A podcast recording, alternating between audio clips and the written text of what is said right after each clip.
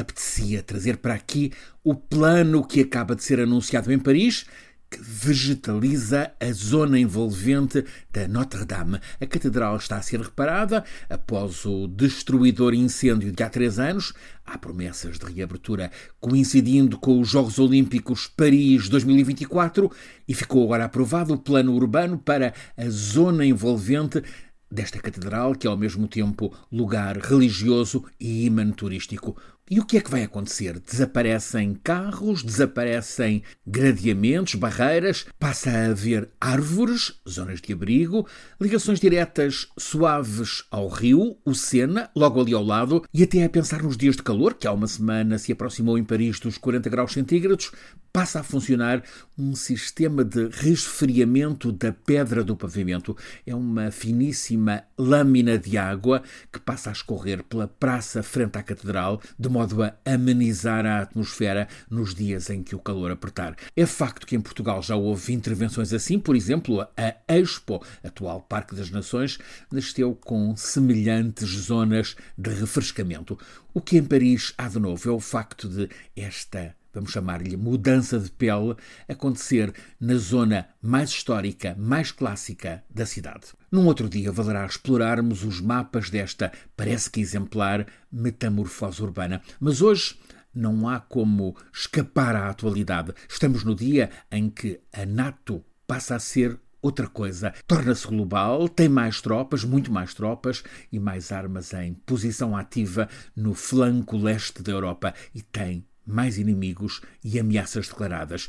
A Rússia é formalmente inimiga. A China passa a ser fonte de preocupação. Ao mesmo tempo, esta nova NATO, agora ao juntarem-se em tempo fulminante a Finlândia e a Suécia, passa a ter 32 países membros, esta NATO avança também para um quadro de parcerias de África ao Extremo Oriente, passando pela Austrália. Faz sentido abrirmos gavetas da memória. Há 12 anos, novembro de 2010, a Cimeira da NATO reuniu-se em Lisboa. Estiveram 51 países e 43 chefes de Estado ou de governo. Esteve Barack Obama e também esteve o então presidente da Rússia, Dmitry Medvedev, o líder que naquele tempo alternava no Kremlin com Putin. Quando um era presidente, o outro era primeiro-ministro e vice-versa. Portanto, em 2010, a Rússia sentava-se à mesa da NATO e todos discutiam intenções de cooperação. Passaram apenas 12 anos. Parece que recuamos décadas. Estamos em guerra. Sim, é facto que a NATO recusa declarar-se em guerra, mas a atmosfera e as movimentações têm a guerra em fundo. Percebia-se faz algum tempo que o quadro geopolítico estava a mudar.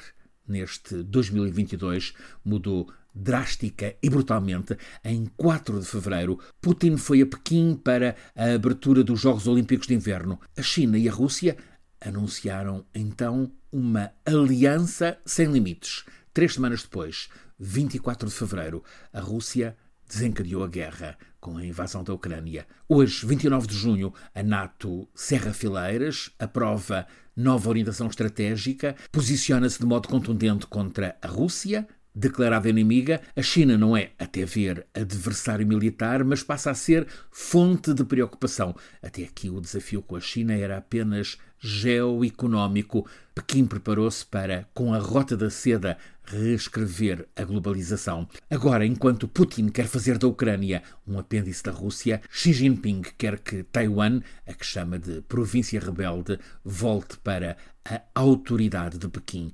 Há o risco de Taiwan vir a ser uma espécie de Ucrânia da China. As circunstâncias do mundo que temos mostram-se extraordinárias, suscitam alta inquietação. A Rússia não para de aumentar o volume das ameaças com retórica e gesticulação bélica. Paira o fantasma nuclear, também o do ciberterrorismo. E continua a não se ver qualquer janela para que volte algum diálogo e a desescalada. Sobressalta este choque entre autocratas expansionistas e a comunidade dos países democráticos.